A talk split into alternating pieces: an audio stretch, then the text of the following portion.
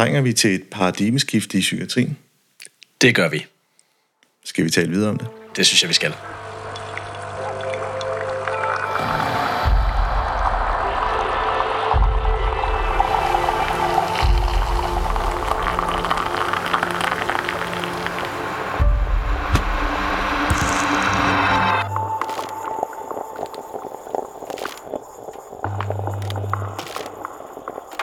Velkommen til podcastprogrammet Kaffe og Ledelse. Mit navn er Ejhan Gomes, stifter af Mindcloud og vil være jeres podcastvært. Som leder har man en afgørende og kritisk rolle i psykiatrien.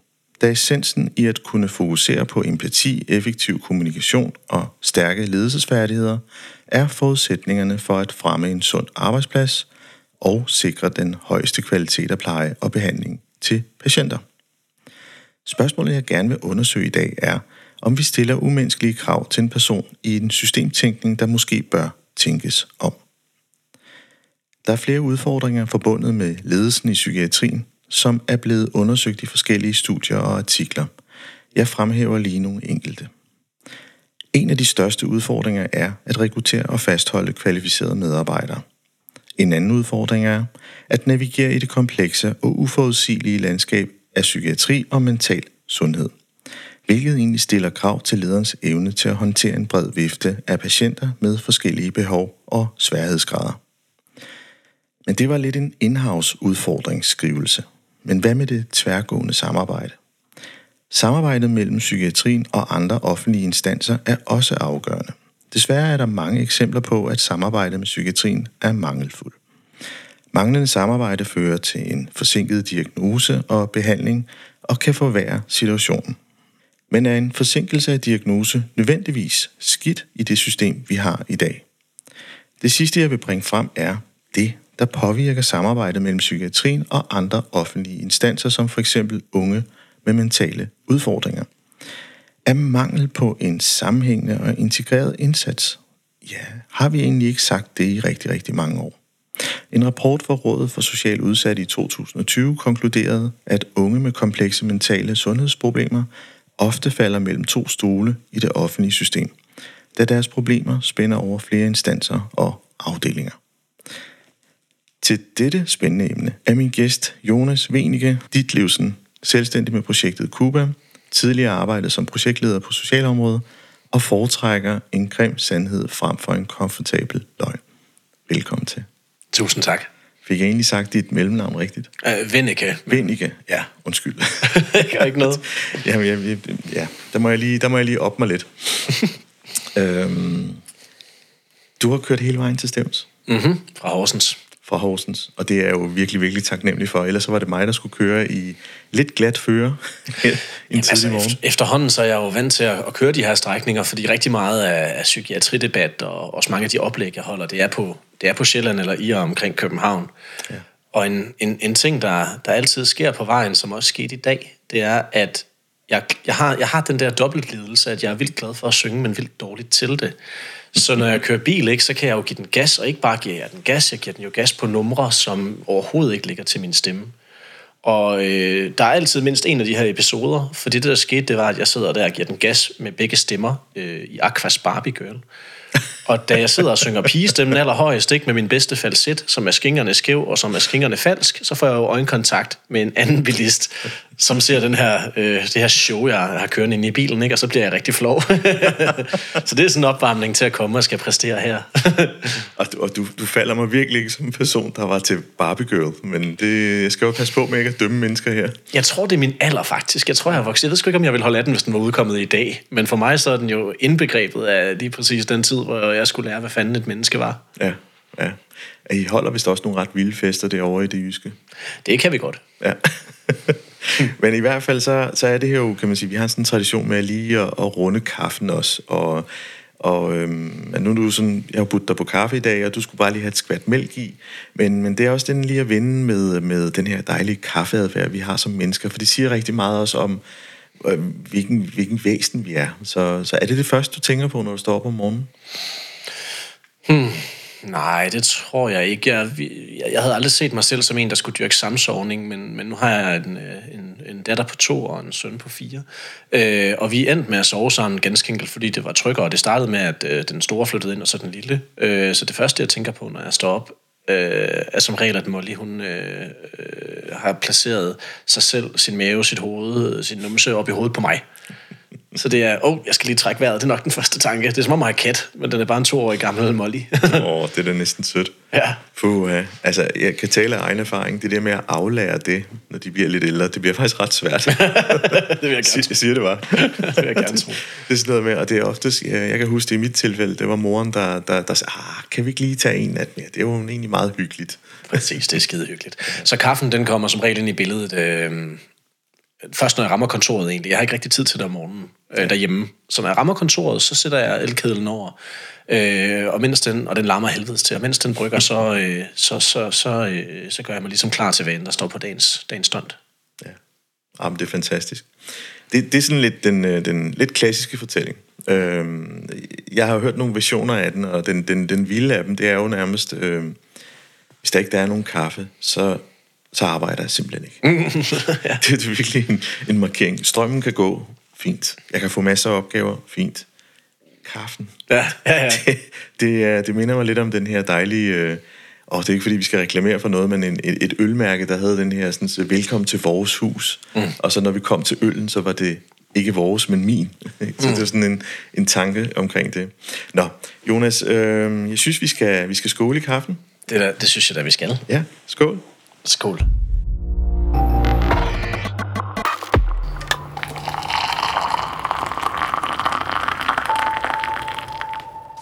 Jeg, jeg har jo lidt snydt i dag, fordi jeg har taget en kop øh, ginger tea øh, med noget blandet.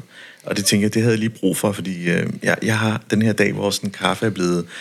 Åh, det, det ved jeg ikke, om jeg har lyst til. Og det er sådan et tegn på, har jeg forstået, at det er man på vej til at blive syg, når man får det sådan. Mm. Det ved jeg ikke. Nå, det finder jeg ud af om et par dage. Men i hvert fald, så, så er det faktisk et super spændende emne. Øhm, og noget, der også har optaget mig, men jeg har haft svært ved at finde ud af, hvordan man skal vinkle indgangen til det, fordi psykiatrien som sådan er et gigantisk stort område. Mm-hmm. Og, og jeg prøver sådan at forstå, jamen sætter vi nogle umenneskelige vilkår op for mennesker, der skal være ledere i det system? Som gør, at det er svært at være i, men også svært at bedrive det, der kan blive godt. Øh, hvad er dine umiddelbare tanker til det? Min umiddelbare tanke er, at, at det, der går galt i psykiatrien, er et systemisk problem, som jo præger alle læger, også ledelse. Og det er, at man prøver at gøre psykisk lidelse, menneskelig psykisk lidelse, til et spørgsmål om noget, man kan kvantificere ret nøjagtigt. Altså de her diagnoser her. Fordi hvor medarbejderen på gulvet har øh, til ansvar at udføre det opgave, der skal sænke de her symptomer.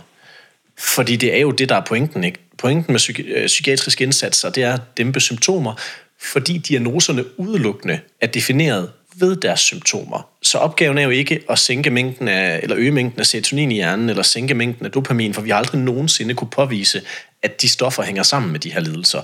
Så opgaven i psykiatrien er ene og alene at dæmpe symptomer. Det er den definerede opgave. Det er ikke engang kritik, det er bare et faktum. Mm. Den opgave, den påviler jo så lederne at skabe det mest effektive system til at dæmpe symptomer. Og det, der er med den her logik, det er, at øh, New Public Management, effektiviseringsstrategier, alt den slags kan jo godt lide tal. Man kan godt lide, man kan måle på ting, hvor mange patienter har vi, hvor svære symptomer har de, hvor, hvor lang tid er de hos os, hvor lang tid, hvor, hvornår kommer de ud igen. Øhm, men problemet er lidt, som jeg ser det, to ting. For den psykiatriske leder, der er øh, altså en, en type leder, som vil klare sig godt i det psykiatriske system, er en, der er meget, meget effektiv. En, der kigger på øh, redskaberne, det kan være terapi, det kan være medicinering, og siger, når vi at dæmpe de her symptomer nok, mm. men mister fuldstændig blik for det menneske, som sidder med den psykiske lidelse, og ikke kun går op i symptomdæmpelse, men også gerne vil høres og forstås og ses. Og jeg tror, alle kender metaforen med psykopater i jakkesæt. Mm.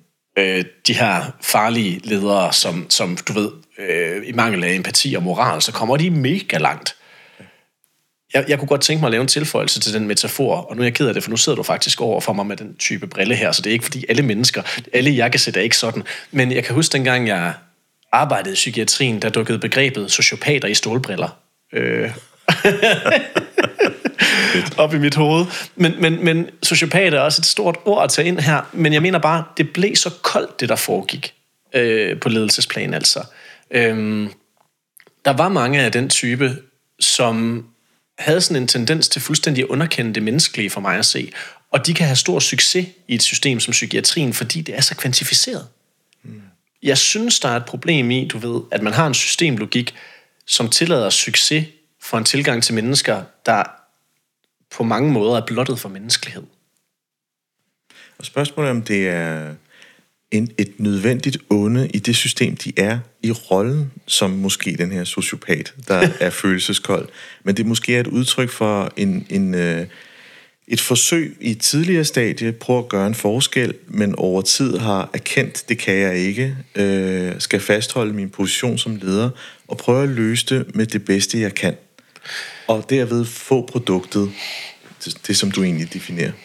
Jeg tror, det er rigtigt, fordi øh, jeg tror godt, at sådan en relativt øh, kold model som psykiatrien kan tiltrække en større andel af folk, som har lettere ved, oh, har lettere ved at, øh, at agere koldt. Men jeg tror, du har helt ret i, at det er jo ikke fordi psykiatrien er befolket af folk, der er mere vanvittige end resten af befolkningen. Mm. Øh, jeg tror, det, det er en prægning. Altså man kan, de fleste, der kommer ind i det psykiatriske arbejde, hvad end leder eller medarbejder, har formentlig for øje, at de gerne vil hjælpe folk. Mm. Øhm, men hvis man kan holde ud at blive i det, så, så med tiden, så dæmper man jo enten den del af sig selv, som siger, er det, vi gør menneskeligt nok?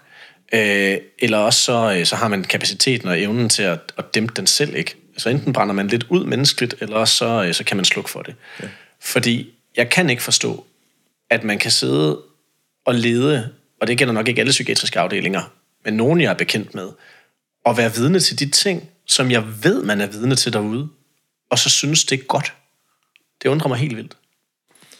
Mm. Er, det, er det måske sådan et udtryk for, altså nu tænker jeg lidt, det, det her med uh, normaliteter ændrer sig, fordi man ikke uh, ser de der små bevægelser hen imod noget, der er skidt. Uh, Dorte Birkmose, hvad hun taler om, det er den her forrådelsesproces, der kan ske, uh, at vi nikker faktisk til noget, som er på vej mod mm. noget, der ikke er godt, men, men fordi vi står måske ud for en økonomisk udfordring, er det det bedst tænkelige at gøre igen med det aspekt, og, så, og, og fordi du så siger public management, hvor mennesket en lille smule er glædet ud, mm. at vi tænker, nu løser vi opgaven, og det er også det, vi bliver anerkendt på, når, når vores chefer fortæller os, om vi er gode eller ikke gode. Har, har vi overholdt budgetterne? Er der grønne tal på bundlinjen? Og så man sige, jamen okay, det giver en eller anden form for stoltfølelse, fordi det er det, jeg bliver anerkendt på. Og så rejser man, altså så, så tager man ligesom de skridt ind i den rejse og hen imod et, et sted, hvor altså, ineffektivitet opstår, og den her, det, det kolde opstår. Jeg tror, øh, forrådelse er absolut et, et reelt fænomen, hvis man sådan tager det som, at man arbejder med noget, der er psykisk øh, hårdt at være i nogle gange, og hvis der så også er for få midler, så føler man også, at man overanstrenger sig konstant, og så kan man vel godt blive en form for forrådet. Men jeg tror ikke, forrådelse er den primære mekanisme, der forklarer den her koldhed, øh, som, som vi ser. Det er jo ikke kun i psykiatrien. Jeg har også oplevet det på socialområdet, mm. øh, i, i pædagogiske sammenhænge. Og jeg tror på, mere end forrådelse, så tror jeg, det er øh, det, der går galt, er dehumanisering. Fordi det virker til at være en fuldstændig øh, basal psykologisk menneskelig mekanisme, at hvis vi får en måde at kategorisere andre mennesker på, hvor de bliver noget andet end os selv, altså de bliver til den anden, mm. så øh, hvis den anden så også er associeret med noget negativt, noget der stiller dem under os, så er det relativt tilgængeligt at rette øh, vrede, afstraffelse, øh, kynisme over mod den her anden gruppe. Og det er jo ikke fordi folk er onde, at de gør det. Men jeg tror, at den her patologisering af psykisk lidelse, hvor man siger, at det menneske, jeg har til ansvar at hjælpe, er syg eller forstyrret i hovedet, det tror jeg skaber dehumanisering. Og det er derfor, jeg tror, at psykiatrisk personale er så presset, som de er, både ledere og dem på gulvet. Øhm, fordi de, man har en dehumaniserende tilgang til psykisk lidelse, og dermed ikke sagt, at, at de sidder aktivt og vælger at dehumanisere. Men jeg, jeg betragter den patologiserende tilgang som en dehumanisering. Det er en, en måde at sige, jamen, nu skaber vi det her kunstige skæld mellem mig, den raske behandler, og dig, den syge eller forstyrrede øh, patient. Og fordi psykisk lidelse meget dårligt lader sig både forstå og behandle som en sygdom. Altså vi har simpelthen ikke resultaterne til at, at bakke op, at det virker. Så fordi så, så vil det jo skabe en modstand i mange, og der er også mange, der ender med at blive den dårlige patient, fordi de bliver ved med at sige, at jeg får det jo ikke bedre. Altså jeg kan godt, I gør mange ting, men jeg kan ikke selv se, at det virker. Øhm, og hvad sker der, når vi har dehumaniseret nogen, der så begynder at blive besværlige? Så skubber vi dem ud. Så jeg tror, det der frustrerer psykiatrien og psykiatrisk personale allermest, er ikke decideret mangel på ressourcer, men at man har en opgave, som per definition er dømt til at mislykkes i alt for mange tilfælde, fordi dem jeg arbejdede, jeg har jo selv arbejdet to år i psykiatrien, ikke? jeg kunne fandme godt lide mine kollegaer. Jeg synes, de var øh, nogle søde og behagelige mennesker, men jeg oplevede også den her dehumanisering øh, first hand. Jeg så den udspille sig, og i dag hører jeg om den fra rigtig mange patienter, der tager kontakt til mig. Og jeg oplevede i hvert fald både dengang, og når jeg øh, snakker med de patienter, der henvender sig til mig, så oplever jeg også en ledelse, ledelse rundt omkring i psykiatrien, der desværre effektivt ender med at bakke op om den her dehumanisering, fordi det er psykiatriens model, at de her patienter har sygdomme, som skal behandles. Mm. Og for at kunne forstå det her, og, og kunne forstå det her, sådan, at du begynder at kunne se det, hvad er det, hvad er det for nogle indikatorer, du... Altså bare, bare jeg lige forstår, øh, du har været der i to år, og så begynder der at ske nogle ting, hvor du tænker, okay, det, det er en dehumanisering, som er på vej, eller er ved at ske. Kan du prøve sådan at give mig et eksempel, hvor, hvor, hvor det kunne være tydeligt? Jeg tror, altså jeg, jeg, var, jeg var kritisk, før jeg blev ansat. Øh, fordi der, der var jeg i gang med at læse nogle af de her store kritikere inden for feltet. Øh, Nicholas Rose og Peter Götze og sådan nogle. Ja. Øh, Robert Whittaker. Så, så jeg var kritisk, da jeg blev ansat. Men, men og jeg vil også elske, at jeg kunne fortælle, at det var sådan en heldig historie om mig, der tager jobbet for ligesom at reformere det hele. Ikke? Eller, men i virkeligheden tror jeg, det første job, jeg blev tilbudt øh, som nyuddannet. Og, og det var i psykiatrien, men jeg var jo ikke mere kritisk, end jeg tænkte, hey, lad os se, hvad der sker. Jeg havde delt med ikke været ansat længe, før jeg øh, begyndte at opleve dehumanisering, som er noget, der sker, når personalet og det er lige meget om det er psykiatri eller pædagogik eller hvad det er, men når man står over for at løse en opgave, hvor patienten, borgeren eller mennesket, du skal hjælpe, bliver problemet. Altså vi, folk, der ikke vil tage deres medicin, folk, der ikke vil, øh, unge, der ikke vil til ugesamtaler, den slags ting, ikke? Øh, det, er for, det er rigtig let at gribe til, om, om hun er også meget forstyrret for at forklare en adfærd, vi ikke bryder os om. Mm. Øh, eller for eksempel, jeg kan huske et helt konkret episode, hvor vi sad til konference, som er psykiatriens drøftelse af, af de patienter, der nu er noget at sige om. Og, øh, og der, øh, der blev der taget en, en patient op, øh, som, som havde fået det værre, og det var sådan udgangspunktet. Og en, en, en der havde var ramt af depression. Øh, og det første og sidste, der blev snakket om, det var sådan, om, hvad for et præparat er vedkommende på, hvad for en dosis, kan vi, bla, bla, bla, kan vi skrue op og ned, der blev gennemgået de her kramfaktorer, kost, rygning, alkohol, motion, mm. øh, søvn. Så en hel masse tekniske, teknikaliserede måder at se på et menneske på, og jeg må skulle række hånden op til sidst for at sige, øh, du siger, hun har fået det værre. Mm. Har hun fortalt noget om, hvad der kan være sket, siden hun har fået det værre? Og den her sygeplejerske, som er jo et menneske, jeg godt kunne lide, altså jeg synes, det var en behagelig kollega at have, siger, det ved jeg ikke. Og det er jo sådan lidt, det er det, jeg mener med dehumanisering. Det er jo ikke, dehumanisering er ikke nødvendigvis, at man sidder og gør folk dehumane, at man siger, øh, du, ejen, der sidder over for mig nu, du, du er et ondt, dårligt menneske. Det kan også være at gøre den anden til noget meget teknisk, for jeg tvivler på, at den sygeplejerske går hjem og er lige så teknisk i sin tilgang til sine børn. Det ved jeg, hun ikke er. Hun var meget, meget behagelig, ikke? Vi går ikke hjem til vores børn og siger, øh, ja, ja, før du fortæller mig, hvordan din dag har været, så skal vi lave en Hamilton-depressionsskala-score. altså, det, hvorfor gør vi ikke det? Det gør vi, fordi det ikke giver så meget mening. Det giver mening at sige, hvordan har du det i dag? Hvis vores barn siger, jeg har det dårligt, hvad spørger vi så om?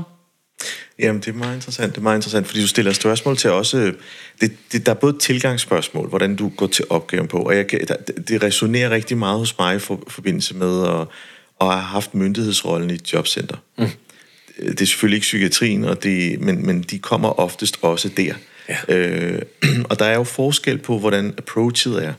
Øh, der kan være den her, der råber navnet ud i lokalet i borger, øh, borgerservice, hvor man sådan lidt halvpinligt skal række fingeren op og så henvende sig, og hvis det er et udlandsk navn, så bliver det udtalt forkert. altså hele den der øh, onboarding øh, med en borger, der er ledig, der skal ind til en samtale. det første, førstehåndsindtrykket er forkert. Og så sætter man sig der, og så øh, er, kan man sige, øh, sagsbehandleren optaget af, at, at de 10 punkter, de skal gennemføre i en visitation, for ligesom at komme igennem det, der kunne være definitionen af deres arbejde, det de bliver målt på. Yes, præcis. Og, og, og hvis man ikke er en god og dygtig og rutineret, også øh, altså socialrådgiver i det tilfælde, men også man har en anden form for approach, empatisk træk, der gør, at man registrerer, øh, nu er jeg nået til punkt 3 i den her visitationsproces, øh, vedkommende er stået af. Mm, mm, mm. Fordi de har ikke taget stilling til, hvorvidt om de er det ene og det andet og tredje. Og, og det er det, der adskiller det gode for det mindre gode. Og, og det må lige så meget også være på spil i psykiatrien. Jeg, jeg tror, altså, psykiatrien er jo ikke problemet. Øh, da jeg startede med at debattere psykiatri, efter jeg blev, hvad kalder man det pænt, jeg blev hjulpet til at forlade min ansættelse, øh, fordi jeg skrev en kronik øh, om, at diagnoserne faktisk ikke gav så meget mening, og vi måske faktisk også brugt medicin fuldstændig lemfældigt. Øh, det, det brød mine ledere sig jo ikke så meget om, men altså som offentlig ansat, der har man ytringsfrihed. Men jeg blev simpelthen indkaldt til så mange åndssvage møder uden dagsorden, hvor jeg blev forhørt, at jeg var sådan lidt, jeg, jeg fangede godt budskabet, Jonas, du skal videre. Mm. Øh, så jeg blev hjulpet til at, at, at, at komme videre. Øhm, men, men da jeg så begyndte at debattere psykiatri, tænkte jeg, jeg er nået langt, hvis jeg kan få en psykiater ven. Fordi så, øh, så er der i mindste nogen i den gruppe, jeg virkelig kritiserer, som, som, som synes, det er interessant at høre på mig. Og det har jeg fået. Og han hedder psykiaterven nummer et i min, i min telefonbog. øhm, og, og jeg, jeg snakkede både med ham og en anden psykiater, hvor jeg snakkede om, at, at det jeg egentlig er imod, jeg er jo ikke imod psykiatri, jeg er imod tilgangen til mennesket. Og den genfinder vi også i andre fag, fordi hvis jeg var blevet pædagog i stedet for psykolog, for det overvejede jeg dengang, hvis jeg var blevet pædagog, så kan du tro, jeg havde debatteret anbringelse i stedet for. Så havde det været det, jeg havde kastet mig over. Øh, folkeskolelærer, så havde det været skolereform og inklusion. Jeg havde altid fundet et eller andet systemisk problem, som vi ikke taler om, apropos det der med en, en, øh, en grim sandhed. Ikke? Mm det, jeg, jeg tror sgu, det er min, øh, det, det, det min rolle i, i, som mig i livet, at, at, at være et meget knirkende hjul, og det er pissiterende for nogen nogle gange. Men altså, det endte med psykiatri, fordi jeg blev psykolog. Og jeg kan huske den her psykiater, han sagde også, du kan jo nå at vælge om endnu, Jonas. Ja. du kan jo nå at blive pædagog endnu. øhm, og så altså kaste over noget, en anden debatfelt. Men, men det er jo ikke psykiatrien, der er problemet, det er teknikalisering og dehumanisering, der er problemet. Fordi hvis vi går 40-50 år tilbage, så det, der prægede stort set alt omsorgsarbejde, det var en form for lovløshed. Øh, alle har sådan nogle vilde historier. På anbringelsesområdet, der var det jo citeret tæsk nogle steder, eller mm. øh, lange marcher med afstraffelse. Psykiatri, der fik man lov til meget mere, men det blev også nogle gange for ureguleret, øh, hvordan nogle psykoanalytikere kunne sidde og have to og 300 sessioner med en patient, ikke, hvor man virkelig, øh, undskyld mit sprog, fuckede folk op. Ja. Øh, og det var meget lovløst. Og jeg tror, den lovløshed, som sikkert sprang ud af 70-80'ernes ånd, den er blevet erstattet i dag af en teknikalisering, hvor vi har sagt, det vi gjorde før var for ureguleret, vi kunne ikke måle på det. Øh, nogle gange blev det også decideret farligt. Mm. Så pendulet er svunget helt over i den anden grøft, hvor jo mere teknisk noget kan blive, jo bedre. Og de mennesker, der sidder og udfører arbejdet, er jo ikke, de trives jo ikke i det. De kan sgu da godt mærke, det er forkert. Ja. Fordi der er jo en grund til, hvis det var deres eget barn, ville de jo for helvede ikke begynde med de her åndssvage spørgeskemaer, skalaer og øh, metoder og alt muligt lort. Mm. Der vil man bare kigge på det her barn og sige, du har det sgu da ikke godt. Mm. Hvad sker der? Så, så jeg tror, vi har teknikaliseret noget, der i virkeligheden er meget menneskeligt. Vi har teknikaliseret omsorg. Og der, hvor, hvor ledelse virkelig er vigtigt, det er, at jo mere paradigmet begynder at slå revner, fordi det ser jeg, at paradigmet gør nu det, jeg kan se det på, det er, at vi har psykiater. Vi har en, der hedder Trond Aare i, i Norge. Han har sagt det, det samme, jeg siger. Han siger, at diagnoserne faktisk ikke er ganske ubrugelige. Det er en psykiater. Så har vi Randers-psykiaterne her i Danmark, Christian Slot og Anders Lindelof, som siger, at det måske ikke er øh, flere penge, psykiatrien mangler, men snarere en anden tilgang. Så det her øh, sygdomsparadigme, det slår revner. Og så bliver der bare plads til, at vi kan begynde at tale sammen på en lidt anden måde om, har vi er, er den her teknikalisering, som jeg også kalder dehumanisering, er, er den stukket af for os? Mm. Og der bliver plads til nogle ledere i psykiatrien, tror jeg, som kan gribe nogle af de her idéer. For det er klart, jeg er jo helt i forfront med kritik, så jeg bliver nok nippeleder i psykiatrien. Men der vil sidde nogle ledere derude, der på et tidspunkt, hvor paradigmet er slået nok om, siger, nu gør vi noget andet, noget helt andet på vores afdeling. Det, det tror jeg simpelthen kommer til at ske. Jeg tror, det er uundgåeligt. Det, det tror jeg også. At det, det tror jeg på, på ret mange områder i velfærds Danmark, at der, der kommer til at ske på det, og på sociale, om det er, det er på skoleområdet osv. Det er i hvert fald mit indtryk, det er jo, at der er flere og flere stemmer, der begynder at rejse og sige, hey, det jeg troede, jeg skulle lave, og det jeg reelt laver, der er disharmoni. Ja, præcis. og, og det, kommer i, det kommer til udtryk på, på, på trivselsbarometeret, og det kommer til udtryk på jobskifte, og, og, og kan man sige, heldig, heldig uheld, om man vil. Øh, I og med, at der er mangel på ressourcer, så vil de ressourcer, der så er, søge derhen, hvor der er en sund arbejdsplads og en ja, sund kultur. Præcis. Så, så det, det i sig selv kan identificere de steder, hvor, hvor man ikke klarer det særlig godt. Øh, og, og det, er jo, det er jo egentlig nogle gode bevægelser, synes jeg i hvert fald. Fordi så er der sådan en, en, en konkurrence om de kræfter, der skal løfte opgaven, og de kan tillade sig at være lidt mere kritiske. Og det er noget, man særligt ser blandt unge mennesker, der entrerer arbejdsmarkedet. Øh, af mit indtryk, det er jo, at der stamina for at holde ud et sted, hvor, ja, hvor der faktisk er, er dårlige vilkår, jamen den er lille. Mm. Øh, jeg selv kommer fra en generation, hvor man tænker, det er et arbejde, der er en vis loyalitet, og øh, man skal forstå de her ting. Øh, og der er også kommet flere stemmer på det. Øhm, men, men det er egentlig for at sige, okay, det kunne være nogle symptomer, der, der, der kunne ikke retfærdiggøre, men i hvert fald prøve at beskrive nogle af de mønstre, der sker øh, i, i, i psykiatrien som, som, kan man sige, som sektor. Men så er der også det her med, med samarbejde, som jeg sagde, sagde i introen, det er, at der var en artikel i Altinget, der, der fortalte, jamen, øh, øh læger og sygeplejersker, der, der, der har en vis dominans i psykiatrien, er super dårlige til at samarbejde med andre offentlige institutioner. Mm. Så tænker jeg, okay, hvad, hvad er det et udtryk for? Men, men det giver jo et eller andet sted helt vildt god mening, hvis man, hvis man tænker over, hvordan psykiatrien arbejder. Fordi det menneske, som har øh, oplever psykisk lidelse, at det menneske har en, en kontekst omkring sig, og psykologer får tit at vide, at du ved, øh, når man så er alting et spørgsmål om barndomstraumer, eller man skal bare have terapi for det, det er jeg bestemt ikke fortaler for. Altså et system, hvor psykologerne afløste psykiaterne, ville gå mindst lige så galt, tror jeg.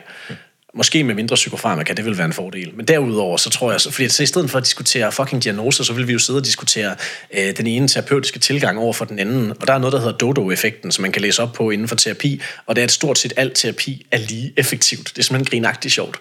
Øh, og, hyg- og hyggeligt og tragisk på samme tid, men det er de bedste jokes. Mm. Øh, så, hvad kommer vi fra? Jo, ja, samarbejde. Samarbejde, ja. Samarbejde, ja. Øh, opgaven er at forstå et menneske igennem det her lægefaglige prisme.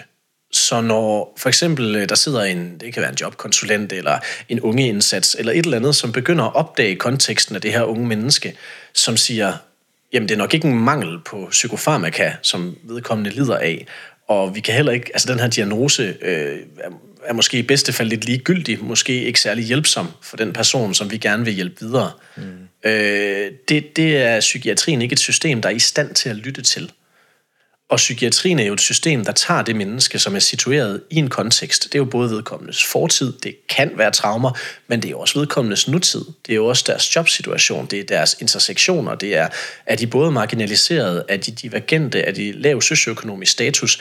Alle de her ting øh, har jo ikke en døjt at gøre med, i hvert fald ikke øh, på, på stort plan med, med diagnosen, fordi i psykiatrien isolerer man selve den psykiske lidelse, den kommer man i en parentes og siger, eller alt andet kommer i en parentes, og så siger man, det er diagnosen og symptomerne, der er det vigtige. Ja.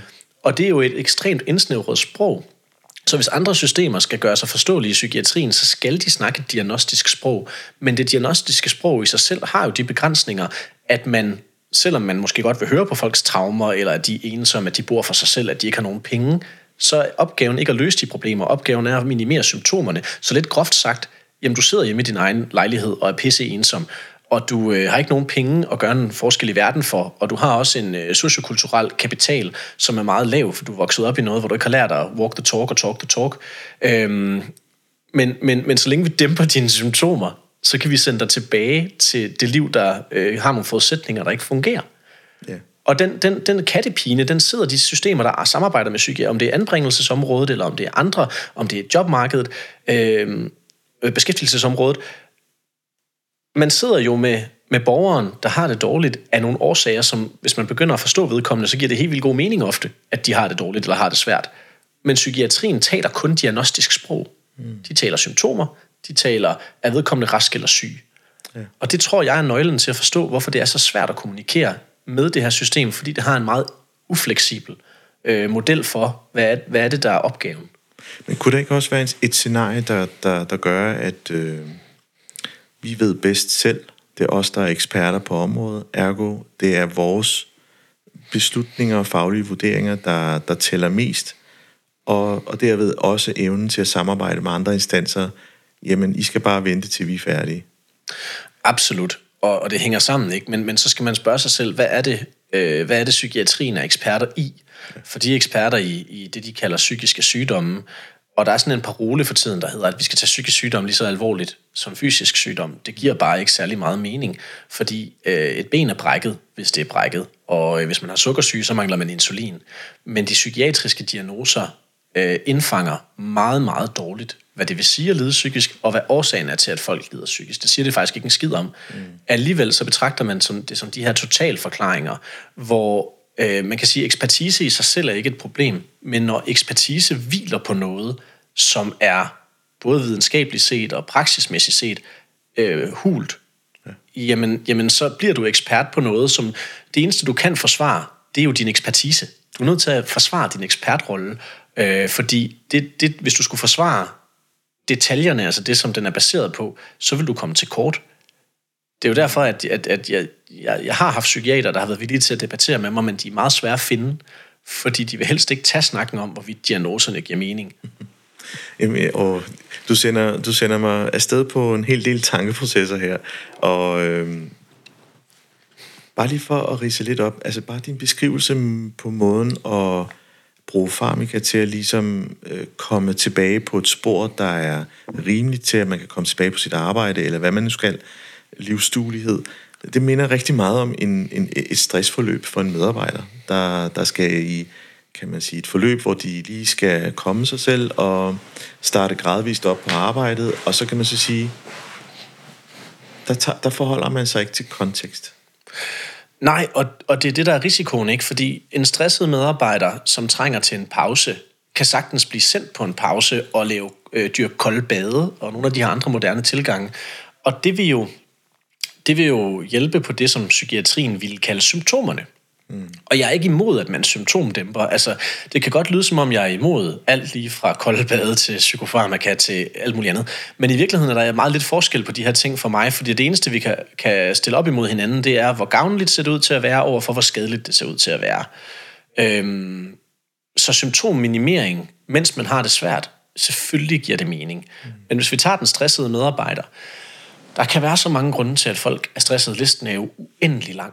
Men hvis en medarbejder er stresset, øh, en klassiker kan jo være, at der er et eller andet i familielivet, der ikke spiller. Øh, hvis man har et barn, der, der har meget, mange udfordringer, eller døjer med sygdom, eller en partner, der gør, øh, så kan lederen på arbejdspladsen gøre nok så meget for at reducere øh, den arbejdsrelaterede stress, men vedkommende er i en kontekst, der er usund. Mm.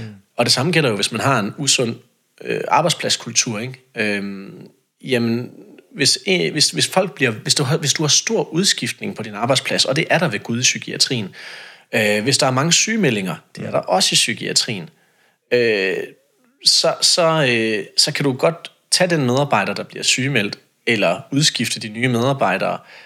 Men hvis du ikke tager fat i konteksten, der er gal, så, så ender du med at symptomdæmpe, og det er sgu nok lidt ironisk, at psykiatrien ender med at symptomdæmpe sig selv, i stedet for at tage fat i roden, ikke? Jamen, du, du, du, du er på vej derhen, hvor jeg egentlig også selv er. Øh, nu nævner du det her med diagnoser, diagnosetilgangen, som kan være sådan et, et, lidt staccato, øh, enten eller, eller øh, altså det, approachen, øh, og det er måske meget groft sagt. Øh, min egen erfaring har jo også været, at, at i og med, at du får en diagnose, så åbner der lovgivningsmæssigt op til, for nogle døre, hvor du kan få kan man sige, øh, nogle forløb, som man ikke ville få, hvis man ikke havde en diagnose. Mm-hmm. Den bider så bare sig selv i halen senere i livet, hvis du så senere i livet gerne vil være politibetjent. Eller du vil have en livsforsikring, eller du vil adaptere, eller du vil mødes på en ret og rimelig måde i det somatiske system. Ja, og mit spørgsmål er her, fordi hvis vi stadig fortsætter med det her, så, øh, så er jeg ret sikker på, at øh, politiet skal overveje deres øh, adgangsbetingelser, fordi den mentale sundhed blandt unge mennesker i dag er ikke særlig god. Så, så sandsynligheden for, at der kommer flere af den type diagnostiserede unge, er nok ret stor. Mm-hmm. Ergo at der er en approach, der må være en eller anden approach her, der skal ændres, en praksis, der skal ændres, nødsaget af markedsmekanismerne, og ikke fordi vi har, skal have et humant billede af det. Så, så jeg kan jo være lidt bange for, om, om vores, øh, hvis vi laver den radikale forandring, er stadigvæk båret af et konkurrenceparameter og ikke det humane. Mm. Jeg tror, at der kommer til at ske et kulturelt skift blandt de unge også, fordi diagnosefeberen er på sit højeste nu. Altså, øh, det, det, det, det stiger i alle kategorier, og intet mere end, end for eksempel ADHD. Og, øh, og det, er, det, det er altid den der vipserede at stikke fingrene ind i. Ikke? Men, men ADHD, helt ligesom alle de andre psykiatriske diagnoser, har intet seriøst øh, diagnostisk belæg i hverken gener eller hjerne eller biokemi. Det er bare noget, psykiatrien kalder en række øh, adfærd og tanker og følelser, der hænger sammen. Mm. Og lidt ligesom at man kan være stresset af tusind forskellige årsager, så det vi i dag kalder ADHD, det adfærdsmønster vi i dag kalder ADHD, den oplevelse af at være i verden, som vi kalder ADHD, har rigtig mange forskellige øh, årsager. Mm. En af årsagerne kan sagtens være en medfødt forskellighed, men det er jo det er jo kun den forklaring, som bliver promoveret i dag, og det er fordi, den understøtter det nuværende system, og fordi folk, der elever, der virkelig ikke trives i skolen, eller oplever det her perfektionisme-pres, øh, det er rart at få en forklaring. Det er rart at få placeret. Det er ikke meningen, jeg skal gå og have det sådan her. Og hvis du så får at vide, at det er fordi, øh, din hjerne fungerer lidt anderledes, og det er jo også en superpower, det, det, det, det giver rigtig, rigtig god mening, at, at det er en populær fortælling. Mm. Øh, men jeg tror også, den er ved at blive mættet jeg, jeg tror, den her diagnose feber er ved at nå et midtningspunkt, og jeg vil tro, at en af de kommende generationer, hvis ikke en af dem, der allerede er øh, på vej, øh, lidt ligesom du ved, at så havde man seksuel frigørelse i 70'erne efter en tid med ekstremt restriktiv seksualitet i 50'erne, hvor du ved, den gode gamle missionærstilling, den var øh, tried and true, og, og så skal det heller ikke blive mere avanceret end det vel. Øh, og så til 70'erne, hvor hold da kæft med en bunkepul og helt lortet. Øh, øh, på samme måde, så, så lever vi i en diagnostisk hysterisk æra, hvor, hvor øh, diagnoser, der jo bare er psykiatriens interne sprog for at beskrive en række adfærdsting, er stukket fuldstændig af. Ja. Og jeg tror simpelthen, der kommer, for en ting er, at jeg repræsenterer en modbevægelse, men jeg tror også, der kommer en kulturel modbevægelse, en, en, en, en, en, en afstandstagen til at blive sygeliggjort, og det er allerede ved at ske inden for det, vi kan kalde divergens inden for autisme og ADHD. Øh, jeg er en del af begge miljøer, fordi jeg på rigtig mange måder identificerer mig inden for begge kasser, men bare ikke accepterer den her patologisering. Ja. Øhm, og, og mange inden for de her miljøer er dybt, dybt uenige med mig og mener, at diagnoserne giver perfekt mening, og det har jeg respekt for. Men vi er også en voksende gruppe, som siger, jamen lad os nu undersøge, lad os prøve at finde ud af, om der er noget om en form for anderledeshed, som nogle mennesker måske bærer med sig, men uden at acceptere den psykiatriske sygeliggørelse af det. Mm, mm. Altså jeg tror, jeg tror, det er fordi, jeg prøver sådan at undersøge, hvorvidt om det er samfundets betingelser, der medfører den interaktion, øh, den dehumaniserende tilgang, eller om det er noget, der er specifikt sektor mm. Grunden til at sige det, det er jo fordi noget af det, som du, du egentlig omtaler, det er at bare skifte nogle af de faglige begreber ud, prøve pædagogen ind, eller psykologen ind, eller skolelæreren ind, så smager det lidt af det samme.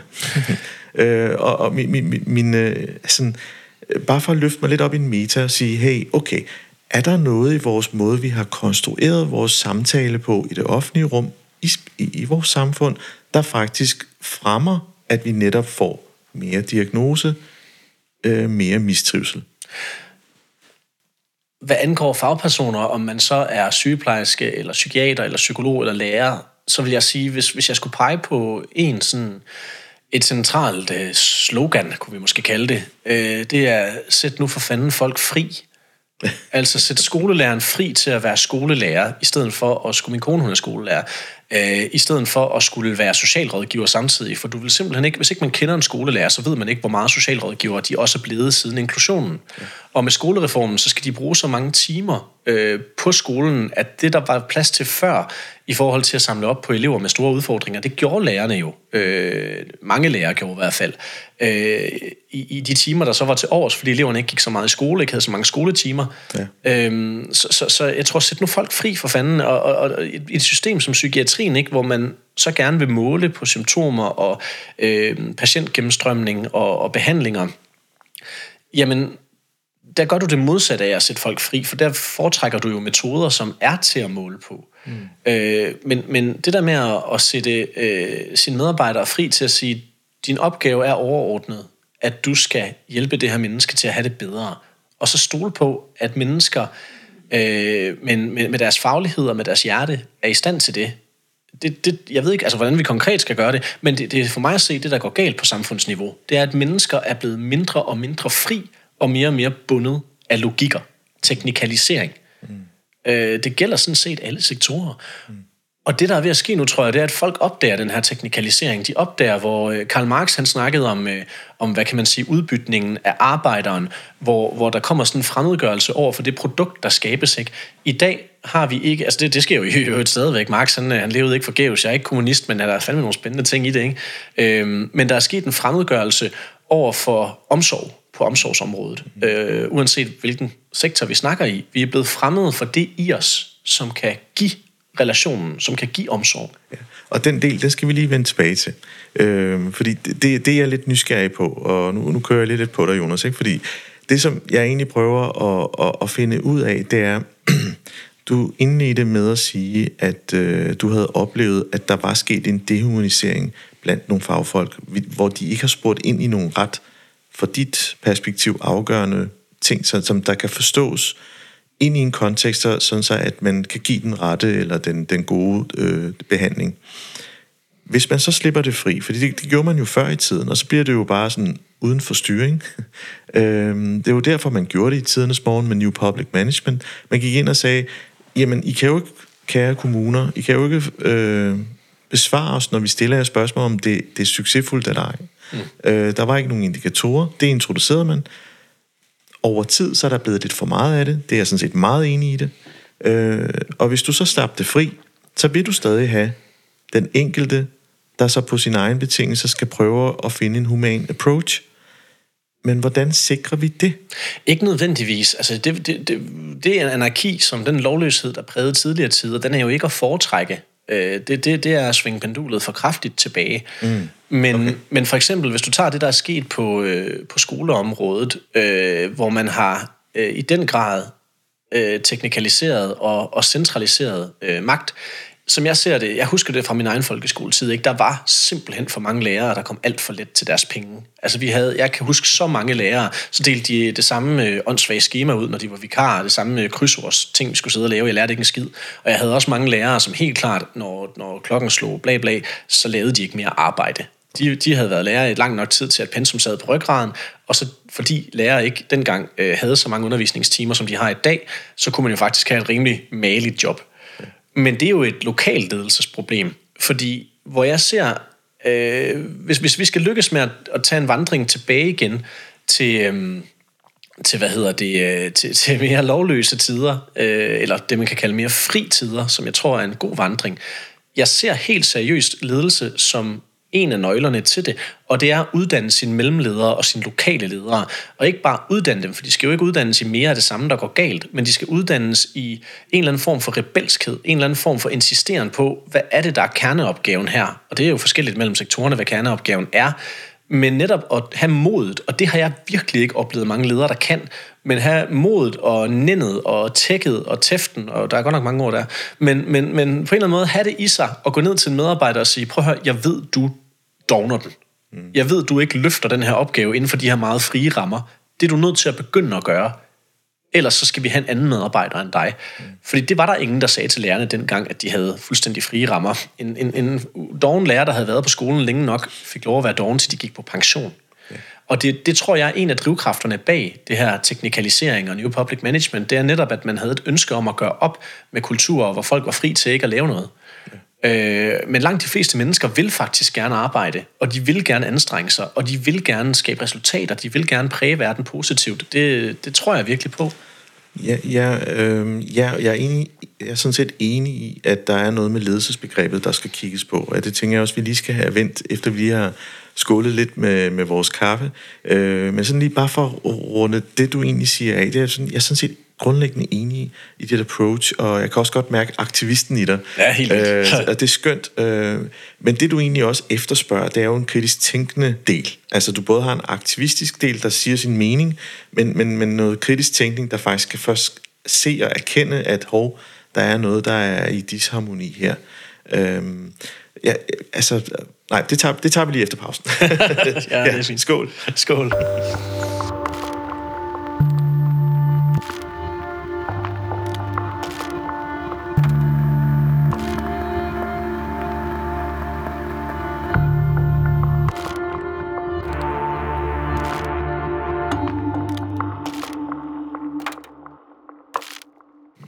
Jonas, det er en virkelig, virkelig spændende og, og ufattelig bredsporet samtale, vi har.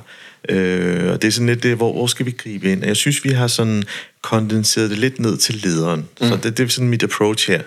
Øh, det var lige, i hvert fald icebreakeren før pausen. Og det jeg egentlig tænker, det er jo, jamen okay, så hvis man har identificeret den her dårlige medarbejder, jamen så har vi jo et helt TR-apparat. Det taler jeg, jeg taler af ledererfaring. Og det er, altså, det er ikke så nemt. Mm-hmm. Og, og i dag, der kan man så sige, ja, det kan godt være, at øh, det var nogle kopier, der blev afleveret øh, i din folkeskole dengang, hvor de slakkede lidt for meget. I dag er der bare vikar, der ikke laver noget så, så er man næsten bedre tjent med, med kopierne dengang, mm-hmm. trods alt mødt ind. Øhm, så det er som om, at, at, at den, den referenceramme for, for, hvad skidt er, er, er nået et yderligere lavpunkt. Øh, jeg tror, jeg læste en øh, artikel om, at de måtte simpelthen sende børnene hjem til, til self-study, fordi der simpelthen var så meget sygdom. Mm. Altså, det er stærke indikatorer for et eller andet i hvert fald.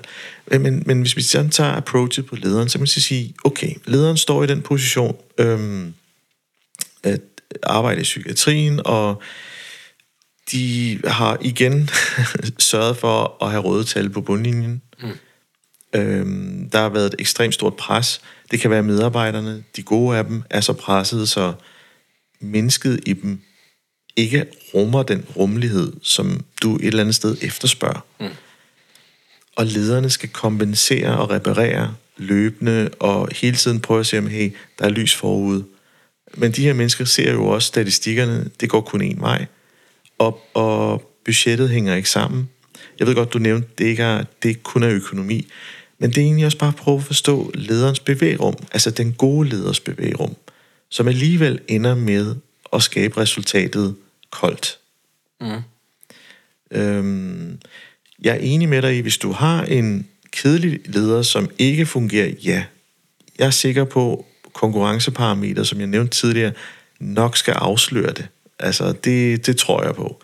Øh, den anden der, hvor jeg siger, jamen, jeg, jeg vil heller ikke have, ildsjælen brænder så meget ud, at de går i, og, og, og, og altså er, er i trods.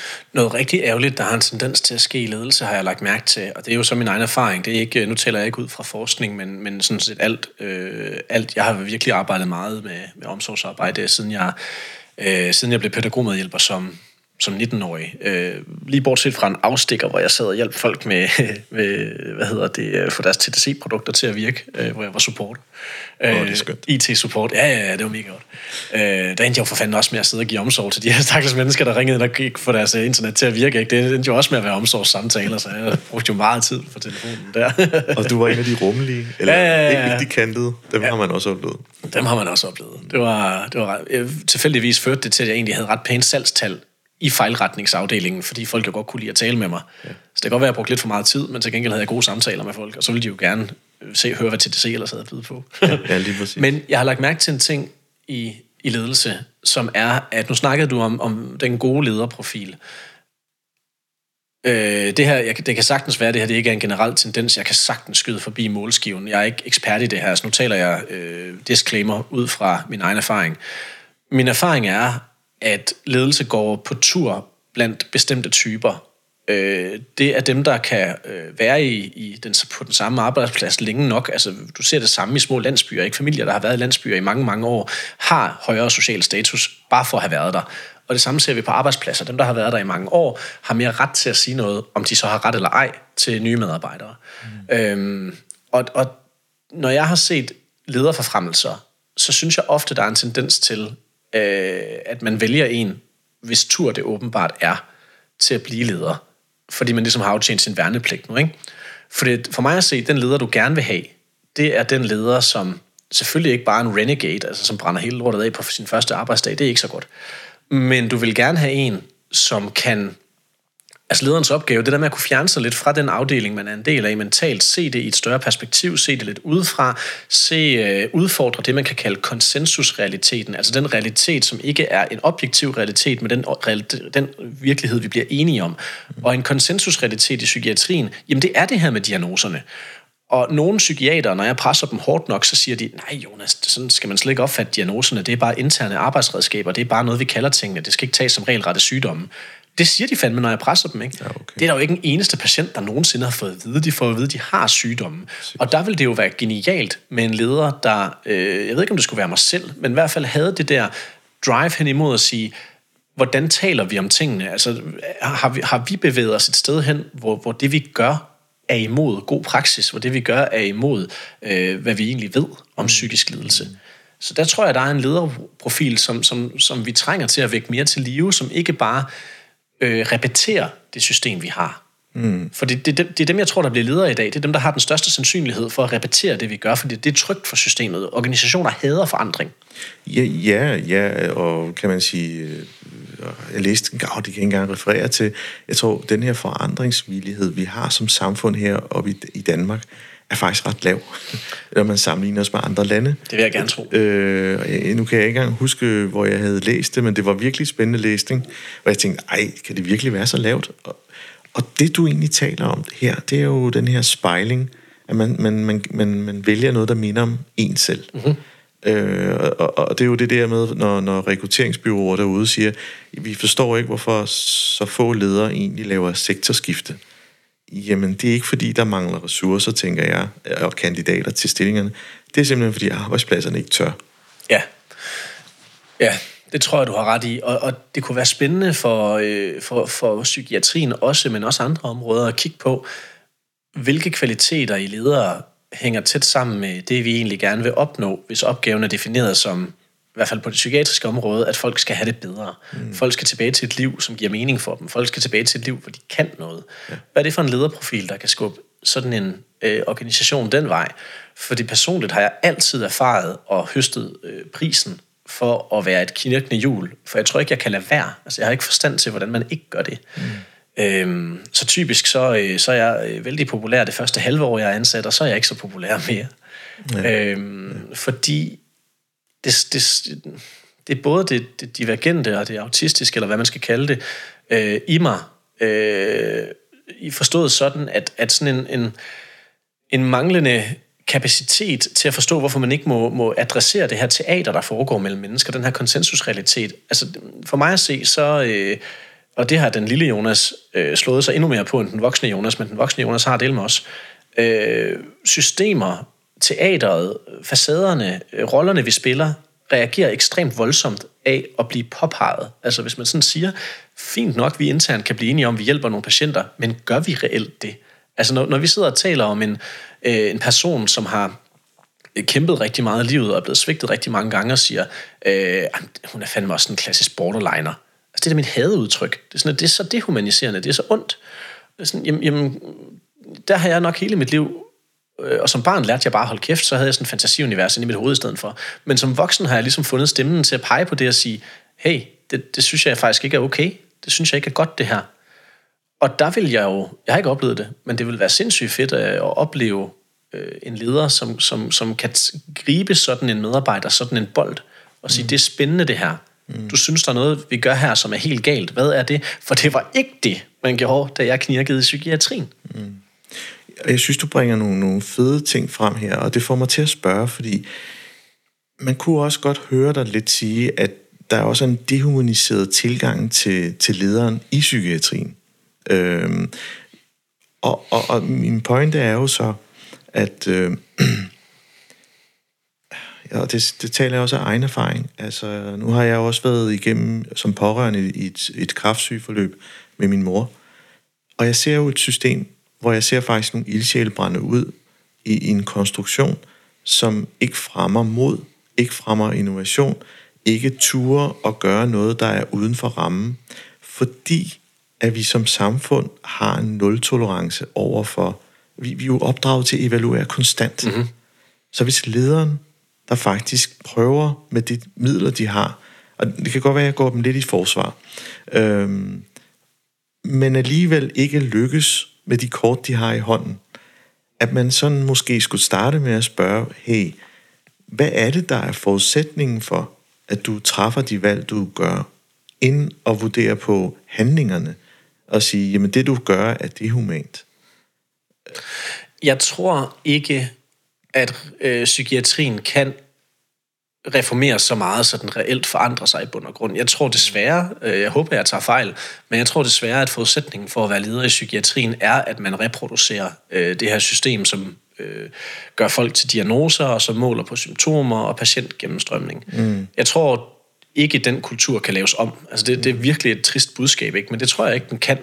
Og hvad medfører det? Jamen det medfører, at forandringen inden for det her område, den skal komme uden for psykiatrien. Og så tror jeg til gengæld, hvis først vi paradigmeskiftet, som kommer til at opstå uden for psykiatrien, det tror jeg kan informere behovet for nye praksiser, og at ledere, der måske sidder derude og har lyst til at gøre noget andet, øh, at det ligesom bliver legitimt for en psykiatrisk leder at sige, øh, her på afdelingen ignorerer vi diagnoser. Mm. Øh, det, jeg håber, for det, jeg tror sgu, der må sidde psykiatriske ledere derude. Nej, undskyld, det ved jeg, der gør. Jeg har øh, mine skyggekanaler, som jeg kalder dem. Der, øh, der bliver jeg engang... Ja, det lyder så sinistert. Øh, oh, altså. Men jeg bliver, jeg bliver kontaktet af... Jeg bliver engang imellem kontaktet af folk, der arbejder i psykiatrien, ja. øh, som er sådan lidt whistleblower-agtige. Ikke nogen, der har haft lyst til at stå frem, så jeg har heller ikke tænkt mig at nævne nogen navne. Men en gang imellem bliver jeg kontaktet af folk, som har brug for at sige, at de ser de samme ting. Mm. At de også synes, det her det er forkert. Ja. Øh, jeg tror ikke, jeg har fået nogen ledere igennem, men det får mig til at tro, at der må jo være, til trods for, at der måske er en præference for en vis ledertype, som, som kan fremme effektivisering, så må der sidde ledere derude, der har været ildsjæle, der har været øh, totalt passionerede, ja. som venter lige så meget på paradigmeskiftet som jeg, som venter på, at de kan tage deres afdeling og sige, prøv at fra i morgen af, så prøv at stikke de der diagnoser et vist sted op, mm. og så øh, forholde jer til mennesker ud fra de principper, vi ved fungerer. Ja. Ja. Fordi det, det, det, jeg tror sgu, der er mange, der sidder og venter på det. Ja. Men det, det, det er sådan en, et, altså det, det, du taler til, det er sådan en nulstilling. Altså, hey, godt, vi stopper, starter forfra, erkende det mennesker, erkende, at øh, måske er mainstream normalsfæren for det, vi definerer for at være sane, øh, skal kigges på. Og, og, og når man er, altså, vi konstruerer jo, hvem af os, øh, der kan man sige, har en psykisk diagnose. Mm. Øhm, og hvis man ændrede arbejdsvilkårene og flyttede det til en anden kultur et andet sted i verden, ville det så være det samme?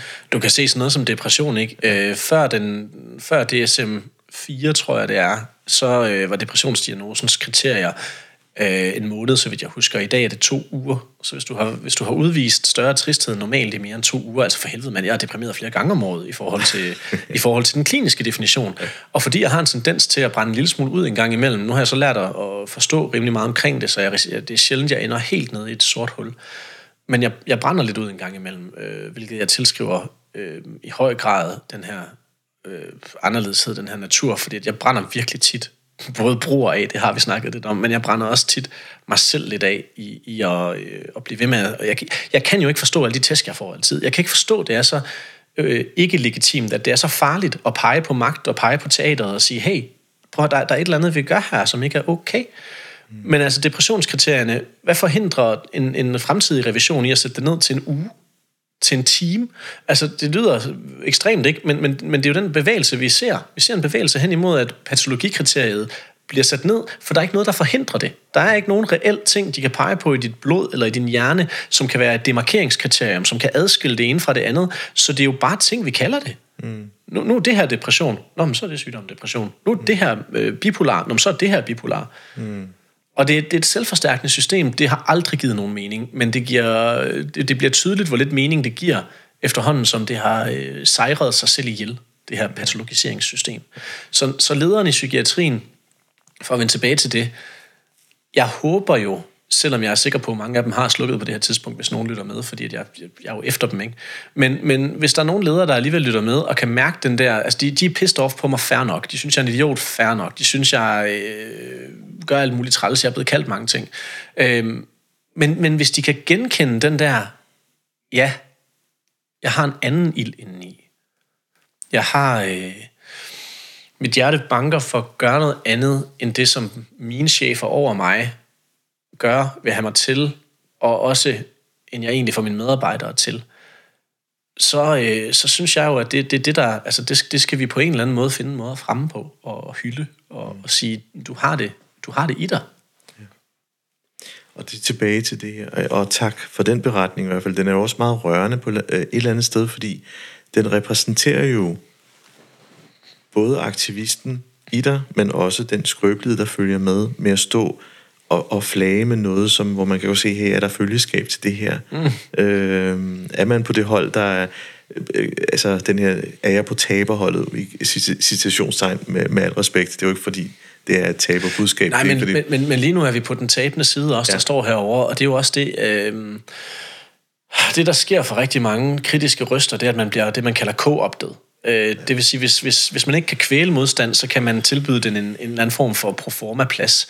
Mm. Øh, jeg er aldrig blevet forsøgt købt, og det tror jeg er dels fordi, jeg er for irriterende, øh, og dels fordi, at, øh, at, at der er noget i måden, jeg taler på, som siger, at det vil nok næppe kunne lade sig gøre. Øh, men men så, så i stedet for bliver man jo så ignoreret. Ikke? Mm. Og dem, jeg... Jeg har jo jeg kan langt fra påstå at tale for alle psykiatripatienter, men der, hvor jeg oplever størst støtte og kærlighed, det, det er en blanding af folk, der har levet erfaringer fra psykiatrien som patienter, men skulle også bare øh, altså omsorgsfagpersoner, folk, der kender nogen, der lider psykisk, folk, der har en historik med at have haft det svært i livet, og det har de fleste. Jeg oplever at få så meget støtte, men, men, men der, hvor det er svært at få støtte og blive hørt, er over i de lag, hvor folk har magten til at forandre noget. Og der har du fuldstændig ret. Så, så øh, når jeg skriver et nyt debatindlæg, jeg har et, der kommer lige om lidt via Altinget faktisk, øhm, og, og når jeg skriver debatindlæg og kronikker, så er der nogle gange nogen, der siger til mig, Jonas, du kan ikke formulere tingene sådan her, fordi så hører psykiaterne der ikke. Men det er lang, lang, lang, lang, lang tid siden, at jeg skrev øh, kronikker og debatindlæg målrettet psykiaterne. Det gør jeg ikke mere. Hvis de ønsker en debat på baggrund af noget, jeg skriver, gerne. Jeg stiller så gerne op. Jeg vil det gerne. Jeg rejste helt til Stavanger for at debattere med en psykiater. Ja. Øh, så, så jeg vil det gerne. Men, men jeg har lidt opgivet håbet om, at systemet, hvis vi skal være gavmilde, at systemet tillader dem at lytte. Mm. Så vi skal have skabt en folkebevægelse i stedet for, fordi det skulle der debatter. Hvis først folk begynder at forstå, hvorfor det her det er vigtigt, det er ikke kun for psykiatrien, men for skoleområdet og det pædagogiske felt, hvorfor er det vigtigt at tale om den her teknikalisering, jamen så vil det mobilisere middelklassen og hvis middelklassen bliver mobiliseret, så bliver politikerne mobiliseret, og så kan vi få forandringen. Ja. Og, og det var egentlig det, jeg mente, det er for at adskille det, der er relateret til psykiatrien, og det, der egentlig er relateret til vores måde at be, altså bedrive samfund på, og styre, og have vores struktur, og vores øh, fællesskaber og så andet. Men det er, en, det er jo en helt anden dimension, og en helt ny øh, samtale. Jonas, jeg til, vi, skal, vi skal til at runde af, fordi... Øh, timen er jo gået sindssygt stærkt. Og jeg bare for at samle en lille smule op, så synes jeg faktisk, at øh, det er meget... Altså, jeg elsker mennesker, der er passionerede. Øh, folk det gerne ud. Det er, nu er jeg selv musikalsk, og når man sidder og, og jammer, så, så det der med lige at finde hinanden og finde den der svingning, det, det kan noget. Øh, og måske er det den, der er budskabet ud her sådan afslutningsvis, det er, jamen, når det ikke takter godt, så er det fordi, der er noget i udu, der er noget urent vand et eller andet sted. Og, og, og lad os prøve at erkende, at vi mennesker går ind i det og sige, vil vi også, hvis det var mit barn, der skulle behandles her, vil vi være tilfredse med den øh, behandling, for at bruge en metafor, du bragt frem tidligere. Og lad os, nu siger du det der med, at lad os erkende, at vi er mennesker alle sammen, og det er vi jo på godt og ondt, fordi øh, i dag kalder jeg personlighedsforstyrrelsesdiagnose for et overgreb på sjælen, men jeg har jo selv siddet og sagt til folk, at de er personlighedsforstyrrede, mens jeg selv var en del af systemet, fordi det var det, jeg blev skolet op i, og i ved starten i hvert fald troede på, øh, og så forlod jeg det ret hurtigt i, i hvad kan man sige, en-til-en-terapi, hvor, jeg, hvor sådan diagnoserne blev mere ligegyldige. Men jeg har jo siddet og sagt det, også det, det psykiatrien kalder psykoedukation. Så vi har alle sammen kapacitet for at tage del i øh, overbevisninger og diskurser, som faktisk er skadelige for andre mennesker. Men samtidig er vi også alle sammen mennesker, der stort set alle sammen øh, har kapacitet til stor godhed. Så det, det vi må kigge på er ikke så meget, at dem der det er de onde, og det er dem, der øh, tager fejl og mishandler folk, og det er dem, vi skal have erstattet med nogle andre. Men i højere grad, hvad er det for nogle systemiske logikker, der fordrer eller hæmmer den, det, det ønske om at gøre godt i verden, som også bor i alle mennesker. Mm. Og, og når jeg er allermest kontroversiel, og det synes jeg jo ikke engang er så kontroversielt igen, så siger jeg, lad os da afprøve noget andet. Jeg, jeg, jeg tror, folk sætter lighedstegn mellem mig og så brænder dog psykiatrien af. Men hvis man går alt, hvad jeg nogensinde har skrevet og sagt igennem, så, så optræder de ord aldrig. Ja. Fordi hvis vi bare brænder noget af, så efterlader vi os med en gold mark, hvor folk bliver totalt strandet uden et system til at hjælpe dem. Men det jeg siger er jo, hvis jeg har ret i bare en my af det, jeg siger, så er der masser af grund til at afprøve noget andet på ledelsesplan, på systemisk plan, på psykiatrisk plan. Lad os, lad os sætte folk fri på, lad os finde nogle måder at sætte folk fri på en forsvarlig måde. Ja, lige præcis. Gør op med den binære tænkning. Der skal ja. ikke findes en skurk. Ja, det er også lige præcis. Tusind tak for en rigtig fed samtale. Selv tusind tak.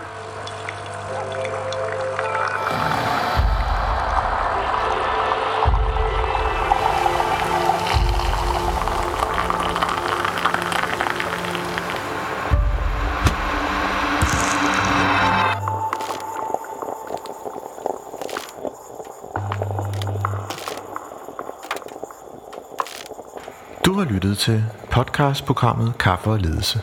Ønsker du at lytte til flere afsnit? Gå ind på mindcloud.dk, hvor du har links til flere.